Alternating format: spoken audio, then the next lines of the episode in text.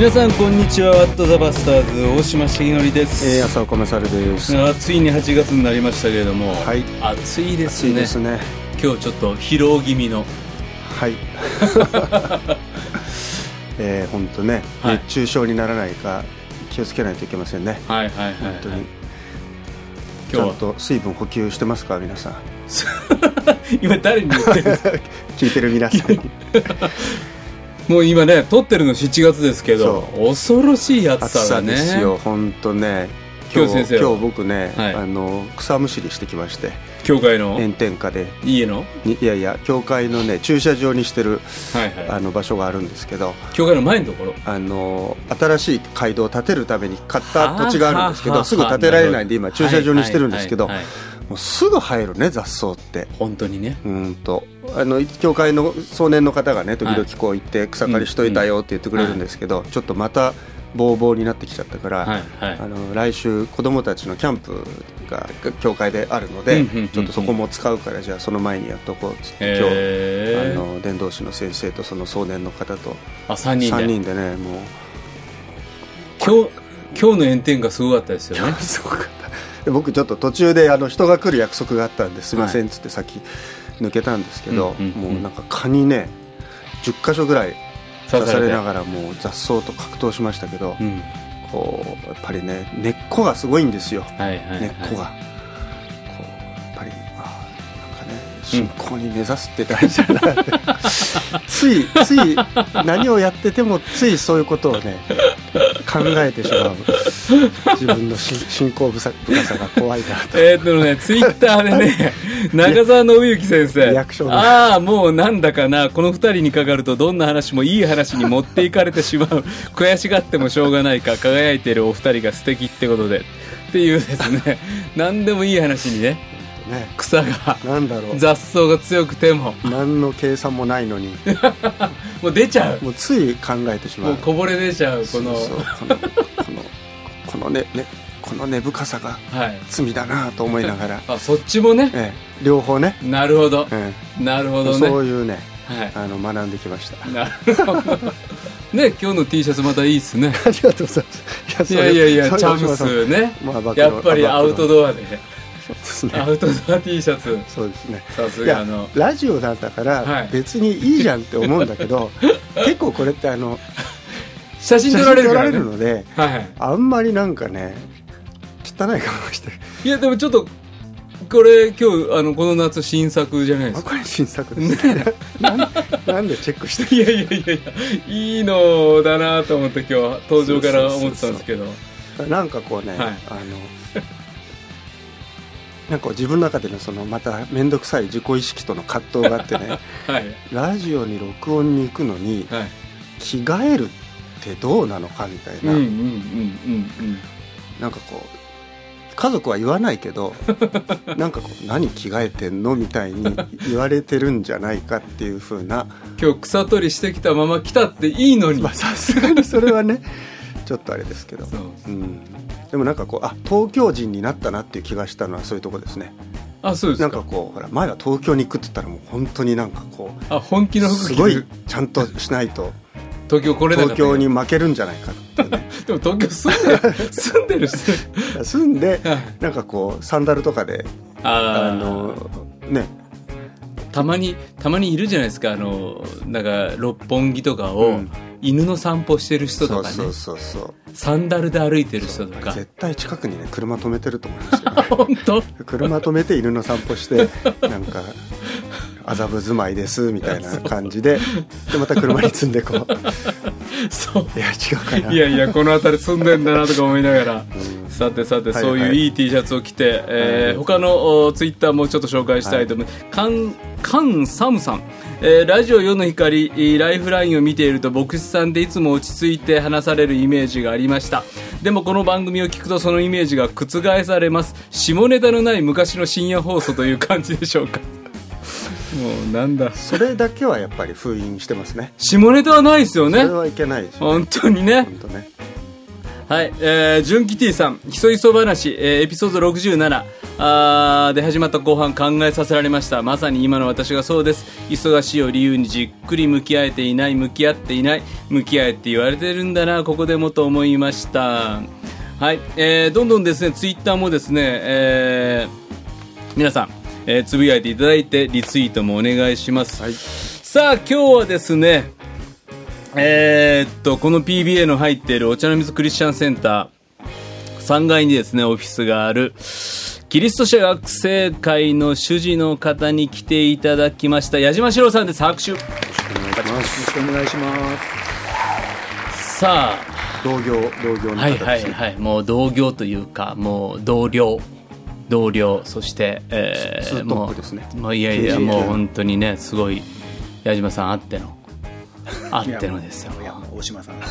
さあ、ちょっと、矢島さん、ちょっと自己紹介していただいて。はい、えー、キリスト者学生会 KGK のお副総主事事務局長をしています矢島史郎です。はい。よろしくお願いします。ねこのなんていうか、いいですねいいですよ矢島さんのこう醸し出す空気感が、ね、空気がなんかこう、ね今までのゲストかなりこうこういい感じだった確かにので確かに。なんかこう自然なはい。関西弁でもないし。ええ心地よい感じがこう 伝わってきました。そうですいつもねお会いするとなんかい。つもはや、優しい感じでそうですね。笑顔が素敵なねそうですね。本当に、え僕らえいろいろ取り揃えてますね KGK いやいや本当に。そうですよ、ね、そうですよ。オラオラ系みたいな人もいますけどね。オラオラ系誰か。ねさあえー、じゃあ今日は矢島さんどうやってクリスチャン、もうもう行もうきまもうそこから行きましょうよ。行きましょうね。あだからあの、はい。そのね何なさってるかっていうのは、ええまあ今後はい。聞かないといけないと思う、はい。あの今の仕事のことはそうですけどまずは、はい、どうやって今に至るまあ、そうですね。あのーまあ一見まあごく普通のというか。ごく普通のお無宗教の家庭に生まれましたけれども、え4人兄弟。どどこですか？生まれは。えー生まれは千葉ですけど、えっと、育ったメインは横浜と川崎で、ですね、まあ、途中海外にちょっと行ったりとかしましたけど横浜が今の実家でそうですね。あの横浜川崎でうんはい。育って、えー。横浜で育った人なんか今までゲスト来なかったんですかね。あでも違う。あのタンタンさんが。ああそうね。あああ今いや彼はどこだっけ？でも、あまあ海外だ。そうそう。タンザニア。タンザニアだ。そうかまあでもでも関東のちょっとシュッとしたところから。ほんで、はい。えー、とそうですね。あのまあ本当に普通の家庭でもあるし、まあ、普通ってことは普通にいいところもあれば課題もあるし痛みもあるような家庭で育ったんですけど、まあ、私個人としてはうーん何ですかね。あの不思議な上乾きというかあ求めてること乾いてることがずっとあってまあなんかちっちゃい頃にえーある時突然こうわっと虚しさが湧いてくるこれは何だろうって思うようなことううん。があったりとか、小学生の頃？うん、幼稚園小学生の時とか、あ虚しいっていう感じもうなんか強烈に寂しく思ったりとうん。かあのがあったりとか。でどういうわけかあのー全ての人を受け入れられる自分でいたいなっていうすごい願望が昔からあって、うんで、まあ、多分なんか自分のその育つ中でいろんな人との出会いがあって、うん、そういう人たちをの素晴らしさをこうなんかこう喜んだり受け入れられたらいいと思うんだけど、うん。まあ、人間だから当然なんですけど、うんうん自分によくしてくれる人にはすごく優しくなれるし、うん。あのーいい気持ちになれるんだけど自分をバカにしたりとか、うん。からかってきたりとかうん。悪く言う人には、まあ、強烈な憎しみが湧いてきたりとか、うん。まあ殺意だって湧いてくるわけであって、うん。でそのなんか自分のギャップがなんか人間だから当然だと言えばそうなんですけどちょっと耐えられないというかななんか自分の中に強烈な矛盾があることがなんかものすごく居心地が悪かったんですよね。うん。なんでこんなに自分にはこう振れ幅があって、うん。なんかこうゆいい自分でもいいと思う自分と自分でも耐えられないぐらい嫌な自分が共存するんだろうみたいなところをもやもやもやもやしてたのが中高生時代で、えー、それはもう自分の中でそういう今の言葉になってたんですか？中学高校うん、の頃感覚としてはもうなんか嫌だなっていうあかそういうのはずっと持ってましたよーね、うん。であとはまあ普通に自分とは何者なんだろうかとかう、ん。あ本当の自分ってなんだろうとか、うん。そういうのをやっぱりもうさまよってうん。なんかこう求めてるようなうん。感じでで中高で一つハマったものの中に、ザ・ブルーハーツがあるんですけれども、そのこのブルーハーツの、うん。河本大翔の生き方とか、うん。歌とかにズボッとハマって、うん。で僕はだから無宗教で育ちましたけど、あだからご両親もクリスチャンでもない。何でもない何でもないですよね、うん。はい。でとまあ時々なんかこう仏教の儀式がちょこちょこってあるぐらいなうん家うん。庭でしたけど、まあ高校出るまでは河本大翔が神だったんなるほど。ですね、なるほど。はい。細いズボン履いてえっとねそこまではできないんですがあ髪型を真似したくて。へ髪型ってほとんどゴブ狩りみたいな髪型で。ちょっと今じゃあ想像そうですね。できないけでどあの、まあ、音楽やってたんですけどトロンボーン吹いてたんですけど、うんまあ、バンドもやってて。バンドはいくつかの曲て最後の方はもうブルーハーツに絞って。おやってたリンダリンダを100回ぐらい歌ったとか。高校 でそういう。そうですか。はいはい。でそれはちょっとそれを聞けたのはなんか今日、はい。もうすでに来た甲斐があった。からじゃない。ですかもうもろでしょ？ブルーハーツ世代。ブルーハーツが大ブレイクした時が、うん。うん。えー高2ぐらいですかね、えちなみに何年生まれでした？1970年生まれですねはい。ズバリな時ですそうですね。はい。ズバリで河本大翔の髪型にしたくって、うん。あの CD のジャケットをコピーして、うん。美容院に持ってって、うん。この髪型にしてくださいって言ったんです、うん。でもただのゴブ狩りなんですよだからコピーしたら真っ黒で何が何だか分かんなくて あの何ですかこれはみたいなこと言われて、へー。でそれぐらいあの一時期ハマってましたうね、ん。それは今の関わってる学生さんたちは知ってるエピソーまあ時々話題にしますけれどもね。いつもいつも話してるわけじゃないんですけど、今でもそんなにジャンプしてるわけじゃない。ジャンプしてないですけど今でも聞いてる。たまにやっぱ聞きたくなりますよね。あーあたまにあー結構聞きますね。あ口ずさんだりしてますよね。ー聞いて聞いてます？聞いたこと聞いてました？聞いてました聞いてま大した。それは島さんもね聞いてました。そうそう僕もブルーハーツですかあそうか。らはい。はい。もう青空とか。青空。もうな泣いちゃうそうですよ。ね 一昨日ぐらいに聞きました。ねそうです。はい。ハモリを入れて自分で なんでしょうねあのだから河本大翔のあの詩はい。詩ですよね。そう。なんだろうね。そうですね。そしてすごいなんかこう別にほらなんだろうコピーしやすいじゃないですか。ある意味。まあまあコード進行もシンプルですからね。うん。シンプルですから。はい。ああれあれであんだけのことをこうやってくるっていうね。そうですね。生まれたからには生きてやるって歌詞があるじゃないですうん。かあんなのがやっぱりもううん。もうズボッときてたような。うん時代でした。うん。はい。いやちょっっと意外でも意外だった。でもそういうね。だそういうところにそうそう響そうそう。く響く。響く人なんですね。ああそうです。ねもうドブネズミのように美しくうん。そうですね。なりたいそうですね。はい。はい。そうですそうです。あれ衝撃でしたよね。衝撃でした。うん。本当に。そうですそれでかっこよかったから。うん。かっこよかったですね。じゃあそれでもうブルーハーツ神様にして生きてきて。うん。そうです。もうその時はそうでしたね、うん。はい。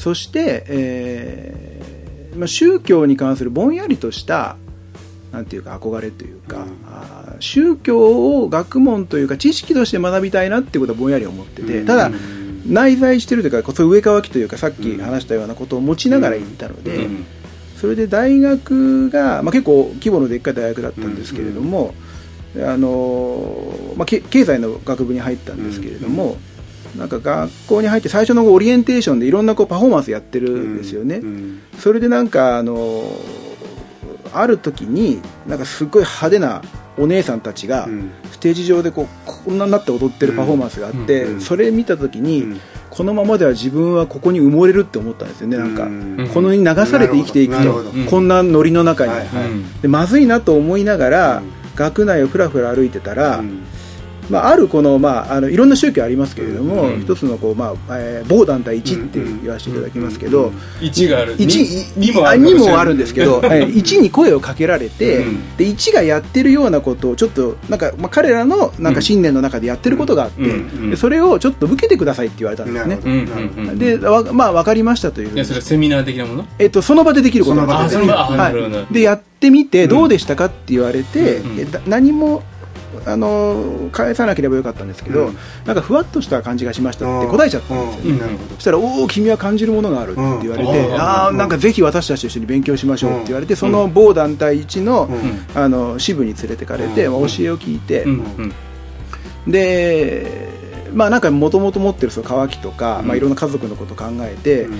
まあ、よくわからないけれどもそこで言ってることをうん。実践していったらひょっとしたら自分の悩みとか自分の周りで困ってる人を助けられるかもしれないっていう思って、うん。まあ、入ってみようっていう感じで入ってしまったんですね、はいはいその某団体一に、うん。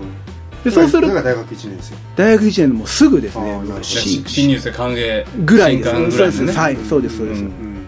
それで、えーただそこでですねやたらお金を取られてしまったんですね。うん。入る時には何万円。でなんかそこのお団体の関係のある部署に行くのでまた4万円だとか、うんであの当然お金持ってないので、うん高校時代の信頼できる先輩にお金貸してくださいっていうふうに言ったんです、うんそこにそういうところに行きたいので、うん。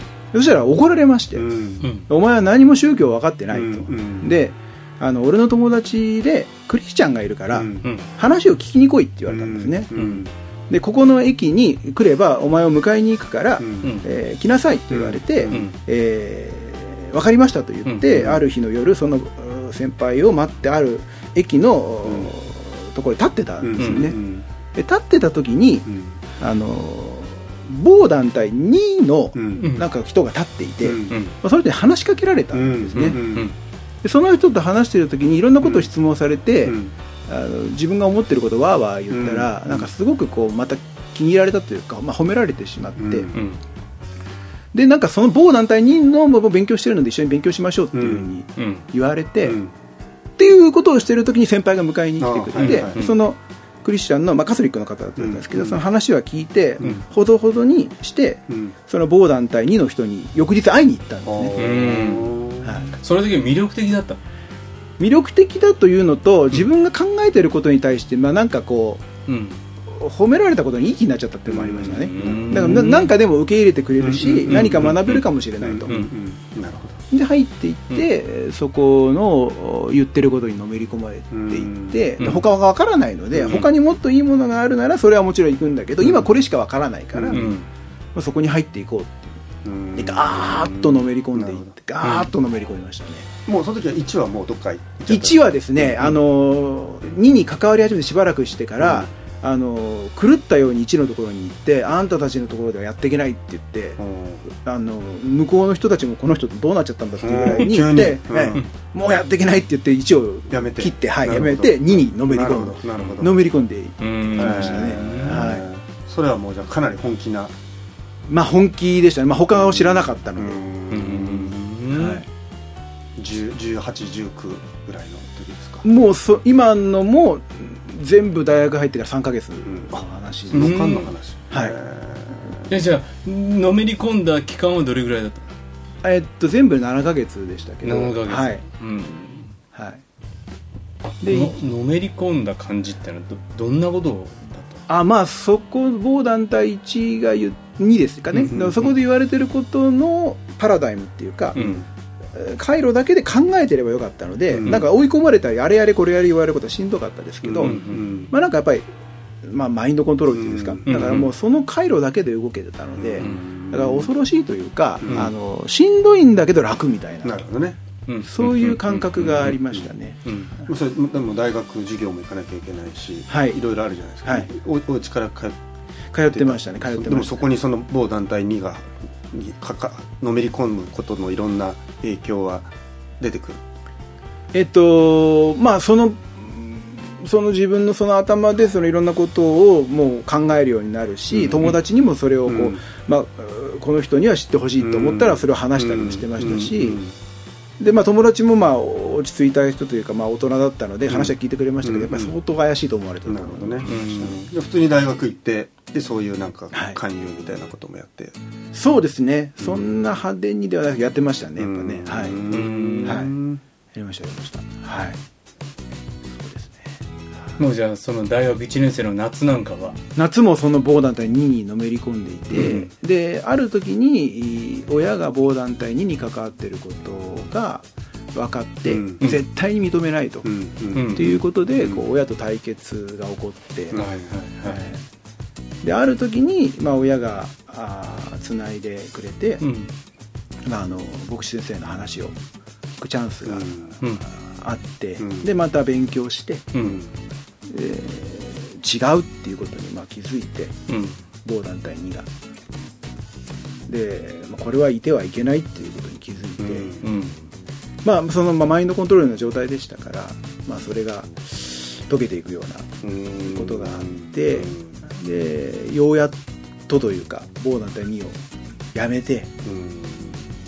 はい、その時その某団体2のねはい、何人ぐらい大学生集まってたんですか？あと僕が関わってたグループは20人はいましたね。20から。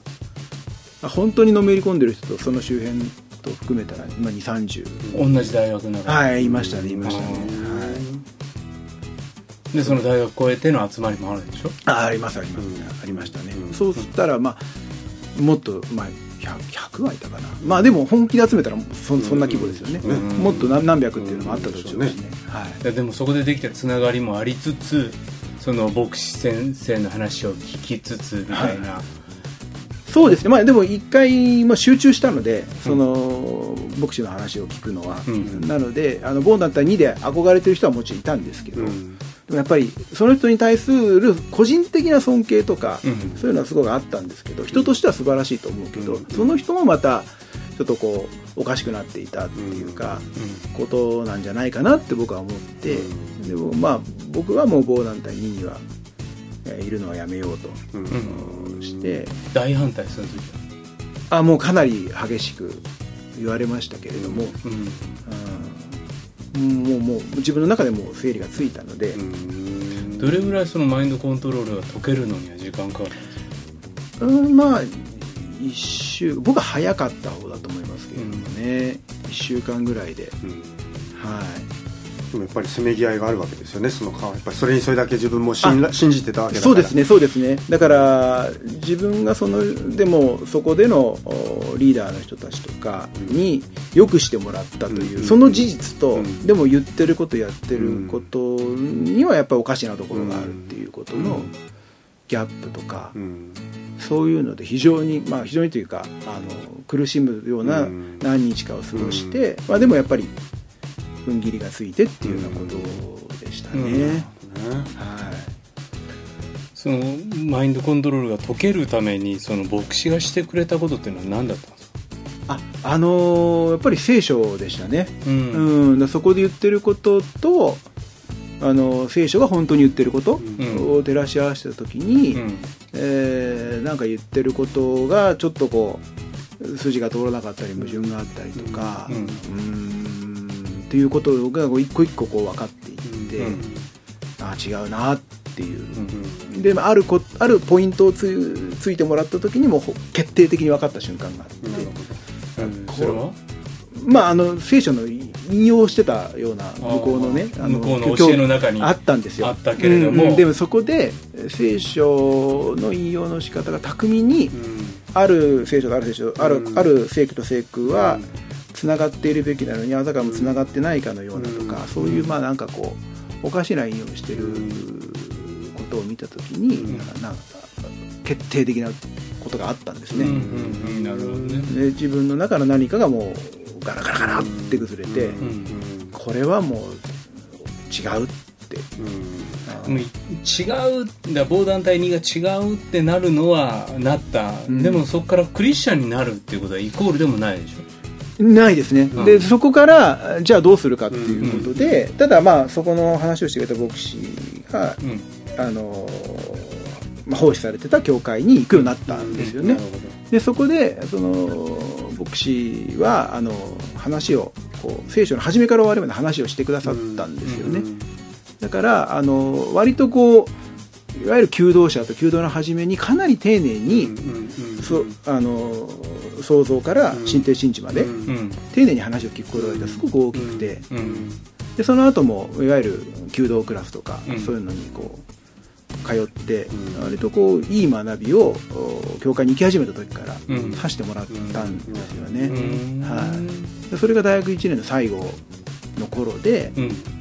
で、あのーその時に同じ教会にいた先輩の一人が大学生の先輩の一人が僕が行ってた学校の KGK のグループに、うん。えー関わっててそれでまあ来てみないかって言われて KGK のグループにも行くようになったっていうことがありましたね、で全部今入学して1年のことなので、うん。1年目がちょっと激動すぎたというか、うん。はい、自分でもなんかジェットコースターというかなんていうかなんなんかよくわからないようなうん。1年を過ごしましたうん。ね、はい。でもやっぱりなんかそういう上乾きというかその小さい子から持ってらっしゃったものがはい。やっぱり、だからあるある種宗教的な問いをずっと持ってたっていうことなんですね。そうですねうん。そうです。でそこに、まあ、12がドンと来てしまったんだけど、最後には神様がうん。教会に導いてくださったっていうような、はいだそういう宗教的な問いっていうのって結構ちゃんとみんな持ってるんだと思うんですよね、でこのままじゃまずいとかね、うん。なんかそのお姉さんたちがわーっとか踊ってるのを見て、うん。それに飲まれちゃまずいって思ってる。でもでどっかでね若い人ってそういうの好きなんでしょってなんか本気な問いをないがしろうんうんうんに教会の側がしちゃってるとか。どうせこんなこと言ってもつまんなく思うんじゃないかみたいにね、うん。本当はでもそこをねそうそうそう。通ってるのに。だって受験期なんて、うん。なんでこんなことやんなきゃいけないんだと、うんでじゃあなんで生きなきゃいけないんだとか、でなんで働くのかとか。人生をなんかぐるぐる考えながら、受験さえ終わったら本気で考えようって思いながら大学生スタートしてるじゃないですか。この1819ぐらいのこの時期の真剣な問いに、なんかねもっと真面目にちゃんと向き合ってなんかポップな感じだけじゃなくて。だから一方ではそういうことに対して例えばそれがね矢島さんだったらブルーハーツの歌でとかん。今でも多分そういうのってあると思うんですよ。うん。つまりそそれを宗教には求めないけどある意味宗教的な欲求をうん。うん。そこで代わりに満たしてるみたいなさそういうそのなん。ていうかなこう彼らがうん。そこで日々触れてるうん。言葉みたいな中に案外そういうものってあるんだろうなっていう気はしますよね。やっぱほら一方でそういうなんていうかそういうのはやばいっていうふうにみんな簡単に言うしうん。あんなのにのめり込む人の気が知れないみたいに簡単に言うけどいや僕ね最初矢島さんと会った時に2008年か9年その KGK の集まりにや夏呼んでもらった時にこの最初の話しはいてでこの最初の中に出てくるそういういわゆるそのたすがるな味わうなみたいなねある禁欲主義的なはい。異端の話が出てきてでこういうのはねみんなあのわなんであんなのにって思うけど、実はそういうものに中にこうなんていうのかなあの例えばすごい禁欲主義とか、うん。戒律主義みたいなものの持ってる心地よさみたいなものがああるんだみたいな話をした日の夜に、うん。多分ねあのそそれにいやそれは本当にそうだみたいに言ってくださったやり取りがあるんですよ、すごい覚えてて、ん。でそれで僕ねあその矢島さんの経歴をちょっとそこで初めて知ったんだけど、あうーん、つまりああいうのにはまるのは普通じゃないっていう考え方自体がうん。すごくこうちうん。違うっていうか、うんうん本当にそうでしたねそれは、うん、あとは、まあ、今お話ししてて思い出したのはあの、まあ、お親がすごく助けてくれてで、まあ、いろんな関係者が助けてくれたんですけど、なんかの会話で誰かがやっぱり全くこんなところに引っかかってっていうようなことをこう言った言葉があって。でそれがとてもなんか辛かったことがあったんですよね。だからおおかしなことに見えたとしてもその人はやっぱものすごく真剣でうんでそういう乾いてたものを求めてたことはようやっとそこで出会えたというか、うんだからそういうなんかこうちょっとおかしなところがあってももし中でおかしなことがに気づいたとしてもそこにあるあたなんかこうもし本物じゃなかったとしても温かさがあると、あのそれが理由でもう出たいと思わないとか、うん。そんなことも起こり得てしまうっていうか、そこにやっぱり居場所があってね、居場所があるんですね。今までずっと真剣に考えてたことをね、うん。クラスのうん。うん隣にいる誰かに生きる意味って何とか言われても、あやばいやつが来たとかね。思われちゃうかもしれないと思ったら言えなかった、でも初めて言ったら「君考えてるね」って言ってくれてうん「あそれよくわかるよ」って言ってくれた時のうん「あここに自分の居場所ってあったんだ。ずーっと探し求めてたものがあったんだってね。うんそうですね、うん。うん。だからそういう自分がまあこういうところを通って教会に導かれて、うん。で今度はまあ本当に、まあ、あの僕らが信じてるところ本当の居場所というか、うん。にこう導かれることができて、うん。で次に僕にとって大きかったのは、まあ、教会もそうなんですけれども、うん。その学内のうん聖書研究会の仲間が、僕はイエス様に出会える決定的なこううん。役割というか助けをしてくれて、うん。でまああの聖書研究会ですから毎日祈り会があったりとか、うん。えーあるいは、まあ、週1回の聖書研究があるんですけれども、うん。まああの今の学生の子たちって忙しい子ものすごいですけど、まあ、あの結構のんびりしてため部分もある時代だったので、うんなんかあんまりこうなんか所在投げにこう部室にずっといるとか、うんそういう いましたよねそういう、昔ね。そういう友達もいてなるほど。あのでついついともいてくれるみたはい。いな、たたわいもない信仰のなんか問答みたいなこととかもあったりとか、なんか物質ノートみたいなのあったあっりして、ね、てなんかうん。あぐちゃぐちゃ書いてありとか、うん。そういうので付き合ってくれる友達がいて、うん。なるで火曜日だったかな聖書研究やりましょうって3人でやったんですけど、まあ、ローマ書をずっと読んでいきましょうって、うん。読むんですけど、うん。とりあえずなんか考えるんですけど、まあまあ、なんかそこのテキストはほどほどにもうもういろんな信仰談義に一気に入っていくんですよね、うん。それは僕にはすごく大きくて、うん。でそれに付き合ってくれる、友達がいて、うんである時あんまりしつこく質問するからすごいイライラされたりとかしながら だからみたいなこと言われて。で聖書研究も5時ぐらいから始めて夜9時過ぎにはもうあのサークルとか閉められちゃうんですけどね、電気消されちゃうんですけどそれギリギリまでいつもやってて、いい加減帰ろうっつって最後のお祈りしてる時に全部電気が消されるとか、そういったことを繰り返す中でで教会での学びもあって、うんだんだんこう知識は整理されていって、はいはい。はいでもし言われてることは聖書が語ってることはすいちいちし染み込んでいったんですよね、うん。あんまりこれに対してなんかこうなんか復活が信じられないとか、うん。そんなことは全然なくて、うん。で自分がなんかダメな部分があるとか、うん。乾いてたりとか、うん。あのこうありたい自分とかがあるので、うん。それはなんかやっぱ罪っていうものがあるからそこにたどり着けないんだろうとか、うん。いうようなことはあの、まあ、分かるうん。んですけどただ自分が誤解してたことがあって、うん。それは勉強してある程度のレベルの人間になったらクリスチャンになろうって思ってたんですよね。うん。そこのレベルに達してないので、うん。まだこうな洗礼とかじゃないって言ったんですけど、そのあの付き合ってくれた、うん。歌を付き合ってくれたとと友達から、もうあなたは牧師先生のとこ行って、うん。話してちゃんとお祈りしてもらった方がいいって言ってくれて、うん。もうもう、まあ、木が熟してるみたいなこと言われたんですよ、それで行ってで先生と話をする中で、うんでもうすごく最後シンプルな話をしてもらって、うん。先生があの私があなたに時計をあげるうん。って手手に時計をこう置いて出したらうん。どうするって言って、いやじゃあ申し訳ないのでいくら払いますとか、うんじゃあその分何かしますとか言わないでしょって言って、うん時計あげるって言われたらもらうでしょっうんて言われたんですよね。うん。で、まあ、その時の僕にはあの多分それが大事なことだと思って言ってくださったと思うんですけど、うん。救いを受け取るんだっていう、んんであの第一ヨハネの一章九節ですかね、うんもし自分の罪を告白するならば、うん。あの神は真実を走るから全ての時を許してくださるっていうその言葉とともに、うん。受け取るただ受け取るっていうことをして、うん本当にもうあの涙とともに悔い改めをして、うん。だから弓道を始めて半年ぐらいですかね。うんそこであの本当にやっぱりすごくこう晴れやかなというか、うん。喜びの気持ちがその時湧いたきたのはもう今も思い出しますね、うん。はい。KGK の申し子みたいな方ですね。そうですね。うん。はい。付き合ってくれた友のうん交わりがなかったねら、そういう時間ってなんかの、うん。濃厚な時間だったんだろうなっていうか、はなかったと思います。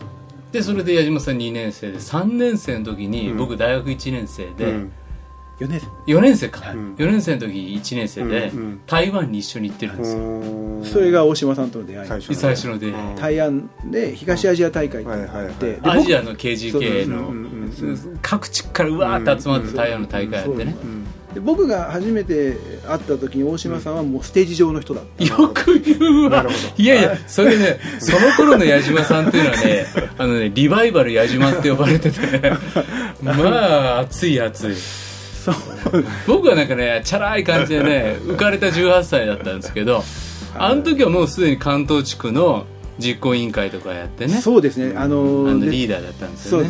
で、えー、と政権行くようになって、うん。で救われたんですけれども、やっぱその後も浮き沈みが激しかったんですよね、うん。アップダウンが、うん。それでなんかもともとなんかこうぽっかりこう乾いてるものが多いような人間だったので、まあ、調子が悪くなるとすごいまあ神神様遠いというか、で神様いないんじゃないかとか見捨てられてんじゃないかとか思ったりとか、ガーッと熱くなったと思ったらガーッと落ちるとか、ですぐにあの教会の学生グループのリーダーになったりとかしたんですけれうん。ど一、人で突っ走って、でみんなついてこれなくて、うん。でもう怒っちゃって、このグループは解散すべきだとかいきなり言っちゃったりとか。なんか、まあ、すごいひどいことを言ったりとか。熱い人ですね。熱い人です でなんせあんまあんま見せないからいやだからもうほとばしるんだからね。そうですかね。えーでそんなの繰り返してある時もなんか一洗礼を受けて1年半ぐらいですかね。もうなんかしんどいからもうもう神様知らないっつって、うん。もうもう好き勝手生きてやる好き勝手生きてやるって言いながら行ったのは、教会の友達とカラオケに行く。と かそれぐらいだったんですけどそれでなんかサザー歌ったりとか。それでそこはブルーハーツか歌はもうそう可愛いもんだったんですけれども。家出してやるっつってなんかご近所回って帰ってそうそんなそんな感じで。なるほど。はい、でもその中で信仰を持って回る2年目ぐらいの終わりに、まあ当時あのディボーションとかうん。弟子訓練とか、うん。まあ、そういうのがちょっとブームになった時代で、まあ、いろいろそういうなんかムーブメントがある中でディボ、まあ、本当に純粋に御言葉を聞いて神様と交わって祈って御言葉に聞いていくっていうことがすごく力なんだっていう経験をしたんですよね。朝ごとに聖書を読んで飲んで祈って祈って思でったこと教えられたこと書き留めて。書き留めてっていうので,、うん。で適用してっていうので,、うん。で友達にこうあの福音を伝えるっていう適用したら、うん。学校に行く途中であの友達とたまたま交差点で出会ってでもう朝そういう適用したからって言って、うん。で心臓バクバクバクバクしながら、ね、神様っているって思うって話したら、うん。かその友達は聞いてくれたんですよね、話を、うん。それでこうすぐもう空き教室行ってなんかこううん。伝道したりとかして、うん。でそんなことが続いて、うん。あと、まあ、いろいろこう賛美の集会とか出てすごい恵まれてとかそういうことを繰り返したら、神様生きてるっていうのがもうすごいんこう自分の中にこうビンビンくるというか、うんそういった経験に導かれていて、でだからアップダウンアップダウンからうん聖書の言葉でそうですね聖書の言葉ですね、うん。日々の日々の聖書の言葉で受け取っていくような。受け取ってその御言葉を本当にかみしめて聞いて従っていくっていう歩みの中に、そして分かち合っていく中に、うんやっぱ神様おられて、うん僕らがこう変えられていき、うん。証しがなされていくっていうことの、えー世界というか恵みになんか開かれていったような、うん。それが大学3年の時ですね、うん。でその後 KGK の地区の奉仕をするようになって、うん。4年になって大島さんに台湾で会うっていうことでしたね、だからその頃の KGK では静止の時って言ってね、うんデボーションしていくこと、うんだからその時はもうね全員で静止の時みんなやっていこうみたいなことをもう地区上げて、うん。そうですね。ディボーション推進運動っていうのをやろうって言って、うん。もう矢島さんに会うとデボーションしてるかってう。ん。いう,、そうですね。なるほど っていう大学4年生だったっていうね。なるほど。リボーションテキスト3つぐらい朝やったりとかなんかちょっとやりすぎるぐらいやってました。本当に。いやいいですね。3つ書いたりとかしてましたんで。うんなんかいいですね。そうそうなんかねこのもうガッと燃えた燃えてのアクセルベタ踏みみたいなそうそう。そんな学生っていたじゃないですか、うんうん。なんか熱心にね、今の時代もいるんですけど、うんうんなんかねそんな KGK の大学生の典型みたいなね、えーで矢島さんの周りにはそういう仲間たちがいて、うん。うん。あ矢島が言うんだったら俺たちもやろうぜみたいな、そういうね友達もいっぱいいて、そうですね。もう本当いろんな恵みがあって、うん。でそういうのもあれば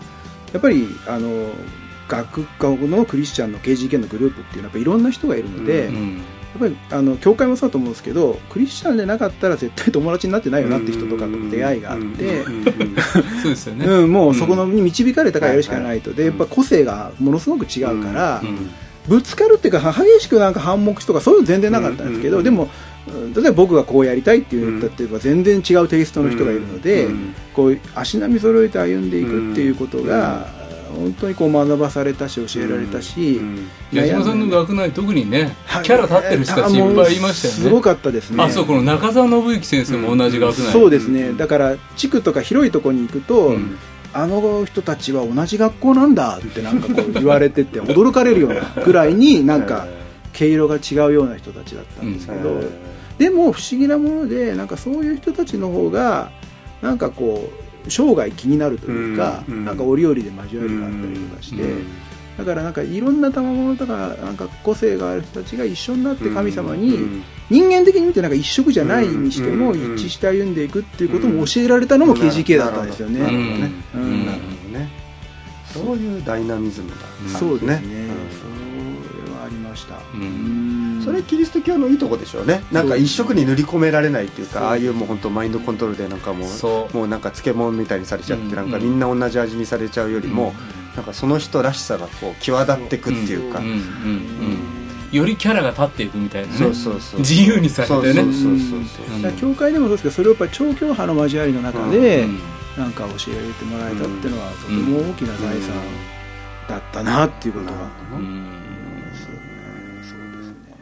いやじゃあもう激動の大学時代。そうですね。なんか前スキットでやってたの。そうそう矢島さんの矢島話白村でねあれはい。本当もう感動したわあれ。うんそうなんですよね。そんな矢島さんがまあ刑事系の主事になっていくまでのところを、はい。じゃあ次回。次回はい。うん。ねその後ね周り牧師にみんななっていったりとかしながら、はい。お仕事をして、そしてまあねこのお便りよく来ますけどね社会人で働きながら信仰を持っていくしんどさなんかも通りながら、ね。ね、今に至る、そんな矢島さんの話をうん。また次回聞きたいなと思います、皆さんからのお便り待ってます。メールアドレスは wtp.pba-net.com 番組の感想番組で取り上げてほしいテーマ僕らに聞きたい疑問あなたの近況何でも送ってください。えーっと公式のツイッターそれからフェイスブックページもありましてなんか1000いいねがいったみたいなね。本当に。ありがとうございます。あとステッカーが結構人気でねあちこちでもうくれくれ言われてもそう。配りまくってますけど。泣いて喜ばれたりね。本当。本当に。写真入りの方がお願いしますみたいな。本当にいいんですか？なんつって渡してますけど。まあぜひ皆さんあの、えー番組にあのリクエストしてくださったら嬉しいです。はい。では今日の「ワット・ザ・バスターズ」大島重則と矢島四郎と。浅岡勝でした。次回放送は2017年8月17日の木曜日。はい。暑いさなかですね。そうですね。それではまたさよなら。さよなら。この番組はラジオ世の光テレビ「ライフライン」でおなじみの PBA 太平洋放送協会の提供でお送りしました。